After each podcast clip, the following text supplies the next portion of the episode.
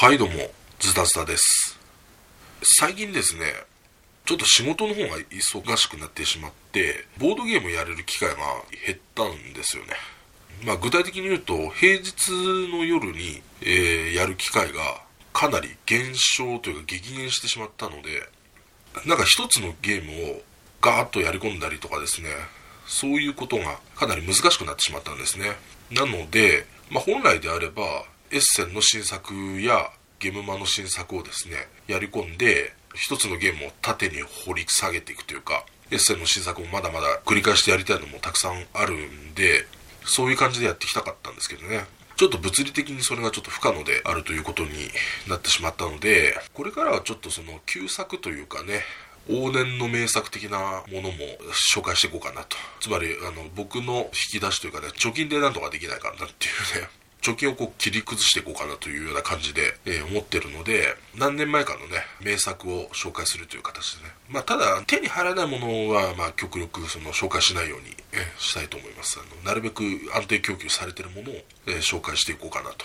思いますね。はい。でそれで、まあ、今回はまあいろいろ考えたんですけどもちょっとサンクトペテルブルクの2版についてえー、喋ってみようかなと思います。2014年に出たんですよね。まあ、サンクトペテルブルク10周年ということでキックスターターまあ、1000万以上集めたとかなんとかとかいう話で発売されることになりましてで、まあ、2004年にね一番最初のやつが出たんですけども、まあ、かなりその世間的にも高い評価を受けていたゲームでありまして、まあ、そのゲームにバランスを調整してまあ、なるべく元のままのゲーム性のいいところとかプレイ感を損なわないようにして少しだけバランス調整してある吸盤のままで遊べるよっていうのプラスボードを裏返しにすると全く新しい上級ルールみたいなもので遊べたり追加の拡張もたくさん入ってると。そういうものがですね、その2版として、まあ、2014年に、えー、発売されました。で、その2014年の時は、まだ、あの手に入りづらかったんですけども、2015年初頭になって、アイクライトさんが日本語版としてね、発売してくれましたので、で、それはもう現在も安定供給で売られていますので、まあ、手に入りやすくなってるはずです。なので、ちょっとその、えー、サンクトペテルブルク第2版を、まあ、いろいろ喋っていこうかなとまあ、このゲームは、まあ、簡単に言えば本当拡大再生産ザ拡大再生産っていうようなね、うんまあ、基本はカードゲームなのかなという感じはしますけども、まあ、4つのフェーズがあるんですかね。そのちょっと新版の名称はちょっと僕はあんまり覚えてないんですけども9番のあの名称で言ったら、まあ、緑色のカード職人フェーズっていうのとで青色の、えー、建物フェーズとオレンジ色の貴族フェーズとであとまあこう3色みたいになってる拡張フェーズみたいのに分かれていましてでそれぞれ、えー、カード置き場みたいなのの列が、えー、8枚分ありましてねその買われてるカードの空きます分だけカードが補充されるとそのフェーズに入るとね。でカードにはそれぞれコストとえー、収入フェーズに入った時にどれぐらいの収入が入るかと、まあ、お金か点数かどっちか入る形になってるんですが、まあ、そういう情報が書いてあって、まあ、自分の手番に来たらプレイヤーはそのコスト分のお金を払って手に入れて、まあ、すぐ立てるかね。もしくは、ま手札にこう保持しておくというかその時お金を払って立てれなくても手札に保持しておくことができると。3枚まで保持しておきますね。あと自分の手番が来た時に手札の中に保持してあるカードをそこのコストを払って立てるということもできます。宝石のきらめきにまあ似てるというか、まあ、宝石のきらめきに似てるんじゃなくて宝石のきらめきが似せてるみたいなところもあるんですけどもまあそういう感じですね。結構シンプルなんですけどね。だからあの自分の持ってるお金以上のコストのものは絶対買えませんしね。まあ人に買われたらそれを黙って見てるしかないんですけどもでも、まあ、手札に余裕があれば、まあ、それを最初に取っといてね。でいついつか立てれるようになった時に立てられるようになったら、まあ、そのお金を払って出すと。そういうこともできる。そういうゲームになっております。で収入は結構すぐ来るんですね。そのフェーズにすぐ収入が入ってくるので緑色の職人だったら緑色のそのフェーズが終わった直後。で青色の建物の点数だったらその青色のフェーズが終わった直後にすぐ入ってくると。で、まあ、お金か点数が入るということですね。でお金は得点効率は悪いですね。10金で1点にしかならないんですけども建物を建てるためにとかその貴族を買うためにカードを取るために重要なリソースなんでねかなり大事な要素。でも最終的には点数を競うのでやっぱり点数も重要ということで、まあ、点数がドカンと入るのはやっぱりその建物あのマイフェーズごとにですね点数が入っていくっていうのと集めた貴族の種類バラバラな貴族の種類ごとにでかい点数が入っていくでそういうのもあの、まあ、ゲーム終了時にねそういう点数が入っていくんで、まあ、その途中に獲得する点数プラスその貴族の種類、まあ、主にこの2つがまあ大きな要素。で、まあ、10金ごとに1点というのはまあ非常におまけみたいなもんなんですけどね。で最終的に、まあ、あの一番点数の高かった人が勝つと、まあ、そういうゲームですよね。で、まあ、これがすごくですねよくできてるか、えー、拡大再生産で。でも当時ねあのちょっと貴族戦法が強かったんですよね、うん、なので最初の12回こうね上手い人とやるとねあのあーははーんと貴族集めたもん勝ちだなこのゲームみたいなのが分かってですね。よしじゃあ2回目やる。今度は負けないぞっていう感じで。でその建物フェーズに一切建物を建てずにですね。でその貴族フェーズにお金を貯めてで貴族フェーズに貴族買うんですけども貴族ばっかり全部ガーって買ってったはずなのに気が付いたらやっぱり負けてると。でよく見ると上手い人は貴族だけじゃなくてやっぱり建物もちょいちょい買っててでなんかうまくいかないなみたいな、まあ、そういう感じの、まあ、ゲーマーズゲームですよね。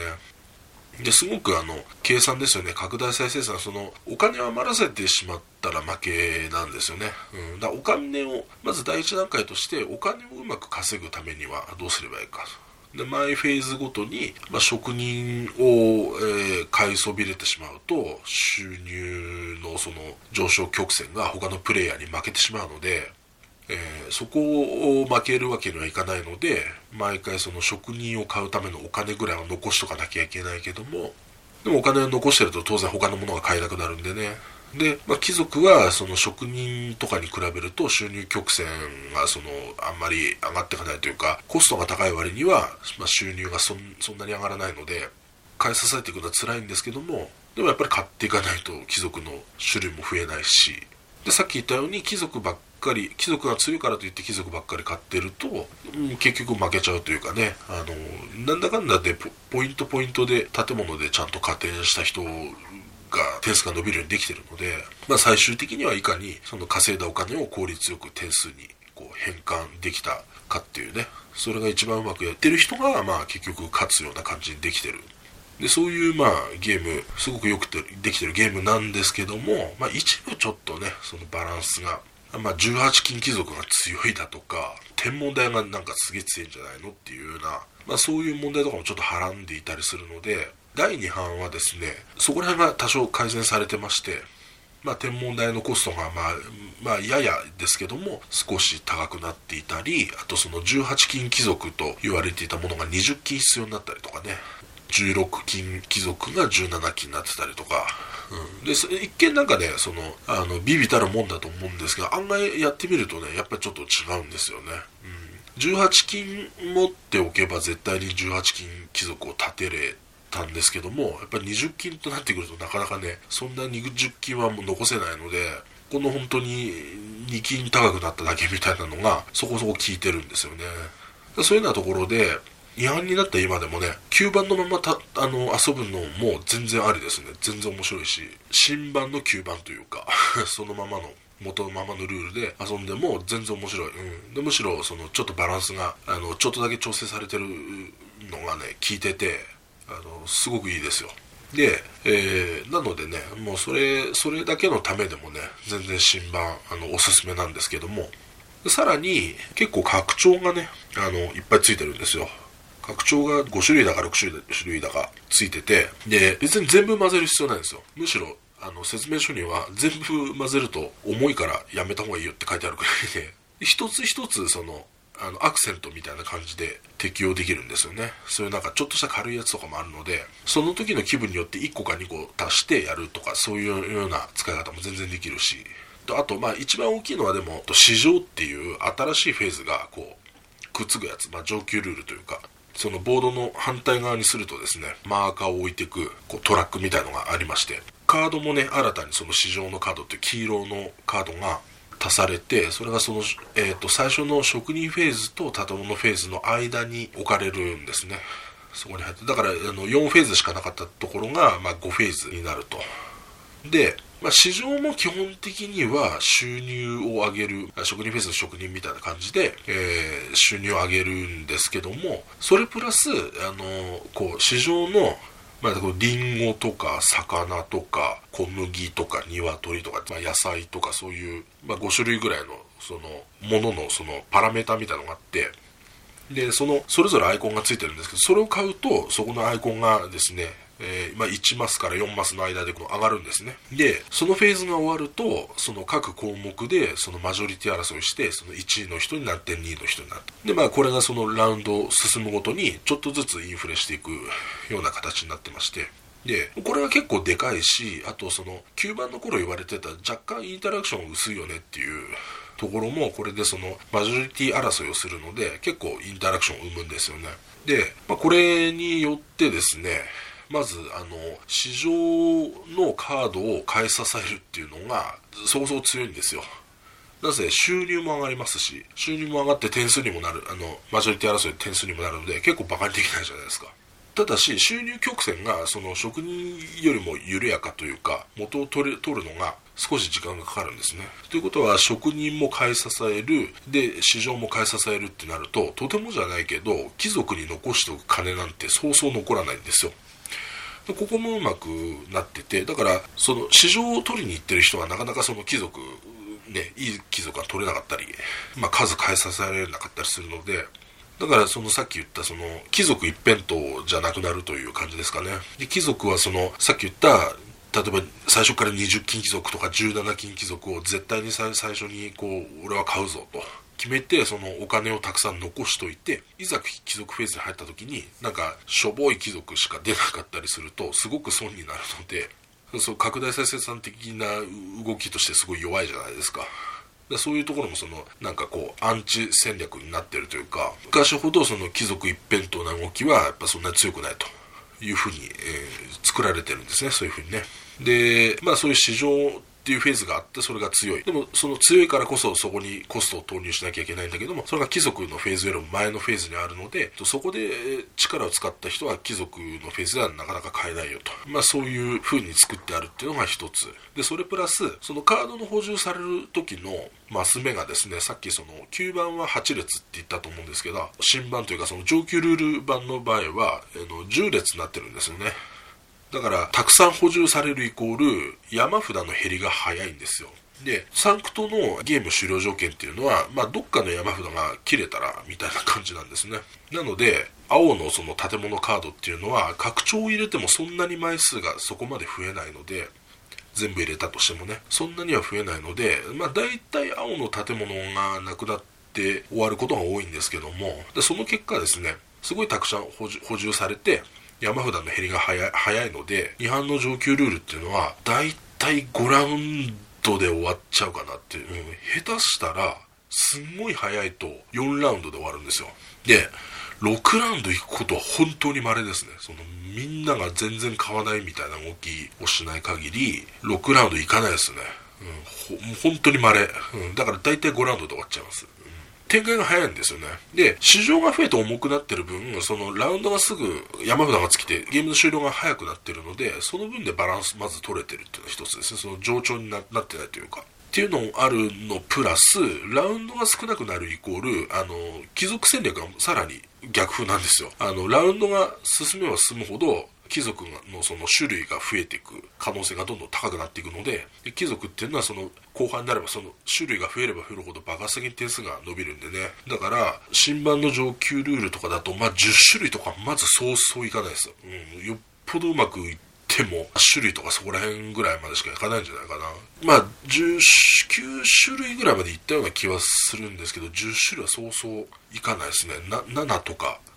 よよくて8とか。それぐらいで止まることが多いですね。だから、まあ、相対的に建物戦略とかも強くなってるっていうことですね。ラウンドが結局短くなってるんでやっぱりその加点がその最初からどガンガン加点してる方がそのまま逃げ切っちゃうことも多いんでね。なので、えー、各その戦略のバランスがうまうまくそのこう取れてるっていうかねその市場新しくできた市場の戦略建物の戦略貴族の戦略がそれぞれバランスいいしその拡大再生産をうまくやらないと初めから戦略固定でいってもなかなかうまくいかないことがあります。その他の人の取り合いとかで、うん。自分が思ってる風に取れなかったりしたら全然うまくいっていかなかったりとかそういうこともあるのであのどっちかというと臨機応変に他の人がこういう取り方をして残ってるカードがこうだから自分の作戦はこういう風にした方がいいなとか今回こうだなとかいう風に、まあ、した方がいいと思いますね、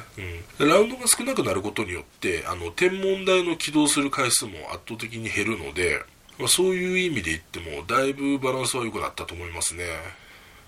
貴族だけ一辺倒だけでは全然勝てない感じになったと思います。9番を散々やり込んだ、うん、散々楽しんだっていう人も上級ルールその市場も含めた上級ルールすごい面白いですしバランスもいいですし全然おすすめですね。であのサンクトペテルブルクっていうゲームを全然やったことがないっていう人はもうさらにおすすめですよね。まずまず9番でやってほしいです。その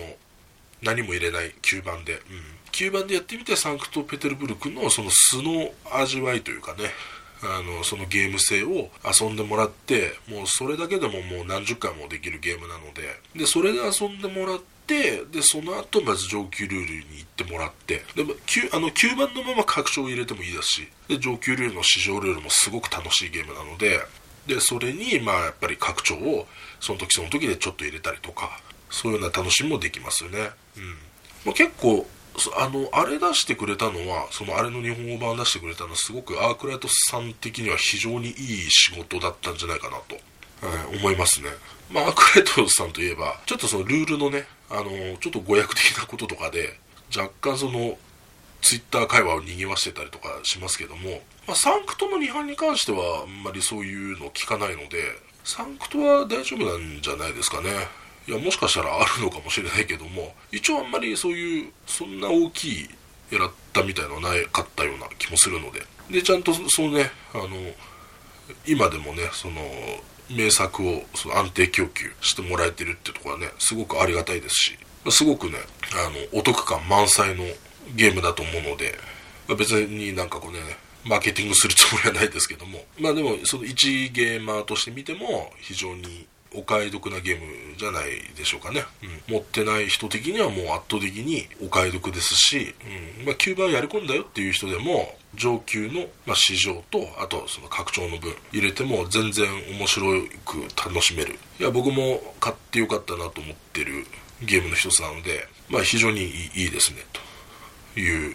そういうことですね。はい。すごくあの多分入念にねテストプレイはしてあると思いますね、うん、その市場っていうね大胆なかなり大胆にね改造したにもかかわらず全然破綻もなくね、うん、やっててあこれ面白いなと、うん。まあ、相当やっぱりテストプレイしたんだろうなっていうふうに思いますし。でちゃんとサンクトペテルブルクっていうそのゲームのね本筋っていうかねそれを壊さないようにうまく作ってあるんでまあすごくいいですね、はい、まあ確実にねその名作なのでまやってない人はぜひやってほしい、うん、9番しかやってない人も、まあ、ぜひ新版にチャレンジしてもらってね、えー、あのその上級ルールのその市場のこう素晴らしいねインタラクションも込みで、まあ、さらにそのバランスが良くなったその新しいゲーム性を味わってほしいなと思います。超おすすめですね。サンクトペテルブルク第2版。ということでまあ今日はこの辺にしときたいと思います。それではまた。